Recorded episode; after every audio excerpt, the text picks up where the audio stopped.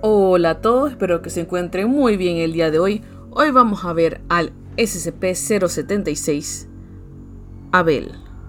Clasificación Keter. Hoy tendremos una introducción un poco diferente. Tenemos una carta de parte del doctor Not authorized. para el director, Not authorized. Administración de Seguridad de Archivos e Información. Asunto. Revisión del archivo de SCP-076. Not authorized. Debo recalcar que estoy seriamente en contra de la propuesta de revisar el archivo sobre los procedimientos de contención especial de SCP-076.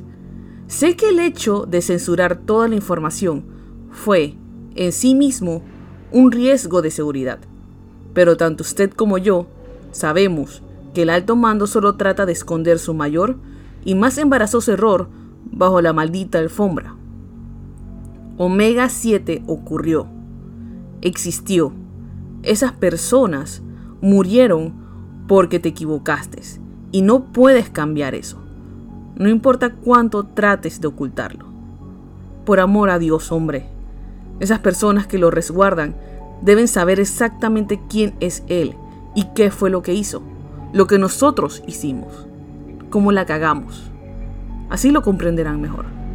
Not authorized. Descripción. SCP-076 consiste de dos componentes. Un cubo de piedra, SCP-076-1, y una entidad humanoide contenida dentro, SCP-076-2.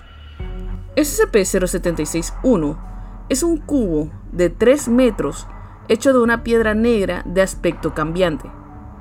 Toda la superficie, interior y exterior, de SCP-076-1 está cubierta con un patrón de profundas muescas de origen indeterminado. Los análisis con isótopos radioactivos indican que el objeto tiene una antigüedad de por lo menos 10.000 años. Una puerta se localiza en una de las caras, sellada con una cerradura de medio metro en el centro y rodeada de otras 20 cerraduras más pequeñas en un patrón circular. Hasta ahora, ninguna de las llaves ha sido encontrada, haciendo la puerta imposible de abrir una vez cerrada. La temperatura interior es de aproximadamente 93 grados Kelvin y no puede ser alterada por ningún medio externo o interno. Directamente en el centro del cubo se encuentra un ataúd de piedra de 2.13 metros, mantenido en su lugar y sellado por una gran cantidad de cadenas de material y origen desconocido, que se encuentran unidas a las esquinas de SCP-076-1. SCP-076-2 aparentemente es un hombre delgado de origen semítico, casi de 30 años. Posee cabello negro, ojos grises y un tono de piel oliva. El sujeto mide 1.96 metros y pesa 81.65 kilos. En su cuerpo se observa numerosos tatuajes mostrando iconografía arcaica y oscura, mayormente en forma de rostros demoníacos con miradas lascivas, variando desde lo sutil hasta lo directamente ostentoso. Cuando el sujeto es encerrado dentro de SCP-076-1, pasa a estar técnicamente muerto. Sin embargo, ocasionalmente, SCP-076-2 despierta, literalmente reviviendo, con todas las funciones necesarias para sustentar vida, completamente restauradas. Entonces el sujeto intentará abandonar a SCP-076-1. Si lo logra, SCP-076-2 entrará en un estado de trance y buscará al ser humano más cercano, ignorando cualquier otra forma de vida en el proceso. Al entrar en contacto con un ser humano vivo, SCP-076-2 entrará en un estado de furia psicótica, donde intentará enfrentar y matar al humano encontrado. A día de hoy, solo la muerte del objetivo ha demostrado aplacar efectivamente estos desplantes. Deshabilitar a SCP-076-2 es a menudo problemático, debido a sus considerables habilidades físicas. El sujeto posee fuerza y velocidad sobrehumanas, y aunque no es invulnerable, ha demostrado una capacidad extraordinaria para soportar dolor y trauma, a pesar que estos detendrían a un humano normal. Previos encuentros han demostrado que SCP-076-2 posee las habilidades, entre otras cosas, de pasar a través de una puerta de seguridad de acero reforzado durante el curso de 4 minutos de asalto continuo, soportar múltiples tiros de calibre BMG.50 en la cabeza y sobrevivir por varios minutos para continuar su matanza, a pesar del enorme daño al cerebelo. Correr cerca de 64 metros en menos de 3 segundos. Desviar balas de pistola y rifle de asalto en el aire con una barra de acero. Sobrevivir por cerca de una hora privado de oxígeno antes de asfixiarse. La habilidad más inusual de SCP-076-2, sin embargo, es la aparente capacidad de materializar espadas y armas de filo de la nada. Grabaciones de video en cámara lenta revelan que las espadas en cuestión son extraídas de una pequeña grieta interdimensional descrita como un agujero en el espacio. Se desconoce a dónde guía este portal, al igual que los medios que permiten a SCP-076 generar esta fisura. Videos de una espada demuestran que está compuesta de un material negro totalmente antirreflejante, descrito como un negro vacío en el espacio. Como la espada se desvanece inmediatamente cuando deja de estar en contacto con el sujeto, no ha sido posible ningún análisis estructural. SCP-076-2 ha sido efectivamente asesinado en varias ocasiones de las siguientes maneras. Fuego sostenido de rifles de alto calibre. Asfixia. Aplastado debajo de un elevador de 13.5 toneladas utilizado en SCP-076-1.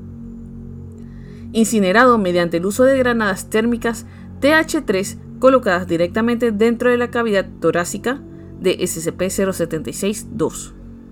Durante la peor brecha hasta la fecha, el área de contención 25, que solía contener a SCP-076, fue forzada a la autodestrucción con una cabeza nuclear como último recurso, para contener a SCP-076-2 en su intento de fuga, resultando con la destrucción total de la sección y la muerte de todo su personal. SCP-076-1 sobrevivió.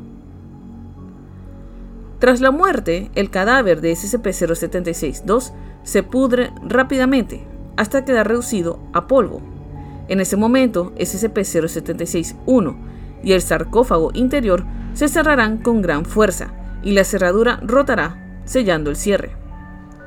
SCP-076-2 comenzará a reformarse dentro del ataúd, un proceso que puede tomar desde 6 horas hasta 25 años. Los pocos análisis póstumos existentes han demostrado que el sistema interno del sujeto es sumamente diferente al nuestro. Información documentada en Not authorized. Adicional. SCP-076 fue encontrado en Not authorized. Mongolia en el año Not authorized. por un arqueólogo de Inglaterra. Todos los miembros de la expedición fueron eventualmente asesinados en el camino de regreso. SCP-076 fue recuperado posteriormente del navío Not authorized. por la Sociedad, Not authorized. una de las organizaciones que luego formaría parte de la moderna coalición oculta global, y colocado en una exhibición en su santuario interior. SCP-076 continuó almacenado por Not authorized. hasta que SCP-076-2 se volvió activo y escapó él. Not authorized. La razón de la activación de SCP-076 continúa siendo desconocida, pero fue en ese momento que las llaves de la cerradura se perdieron. Una cacería masiva se lanzó durante tres años y, Not authorized. hasta que SCP-076-2 fue incapacitado por el agente, Not authorized. matándolo y causando que el sujeto regresara a reformarse en SCP-076-1 para luego ser capturado y asegurado por personal de la Fundación SCP. El sujeto permaneció en custodia durante tres años más, bajo constante supervisión, y fue exterminado cada vez que se volvió activo. Aunque ocasionalmente logró escapar por pequeños periodos de tiempo, Muchas veces, a causa de brechas provocadas por los ataques de otras organizaciones rivales, las muertes en la fundación causadas por estos sucesos ascendieron a Not authorized. Not authorized. Not authorized. Tras los últimos incidentes, el actual procedimiento respecto a SCP-076 fue implementado, aunque constantemente se utiliza conforme avanza la tecnología. Aparte de esto se encuentra un anexo, el anexo 076-2. El anexo 076-2 lo vamos a ver el próximo día. Procedimiento especial de contención. El área de contención 25B debe estar ubicado 200 metros bajo el nivel del mar, excavada dentro de una roca sólida en un área sismológicamente estable.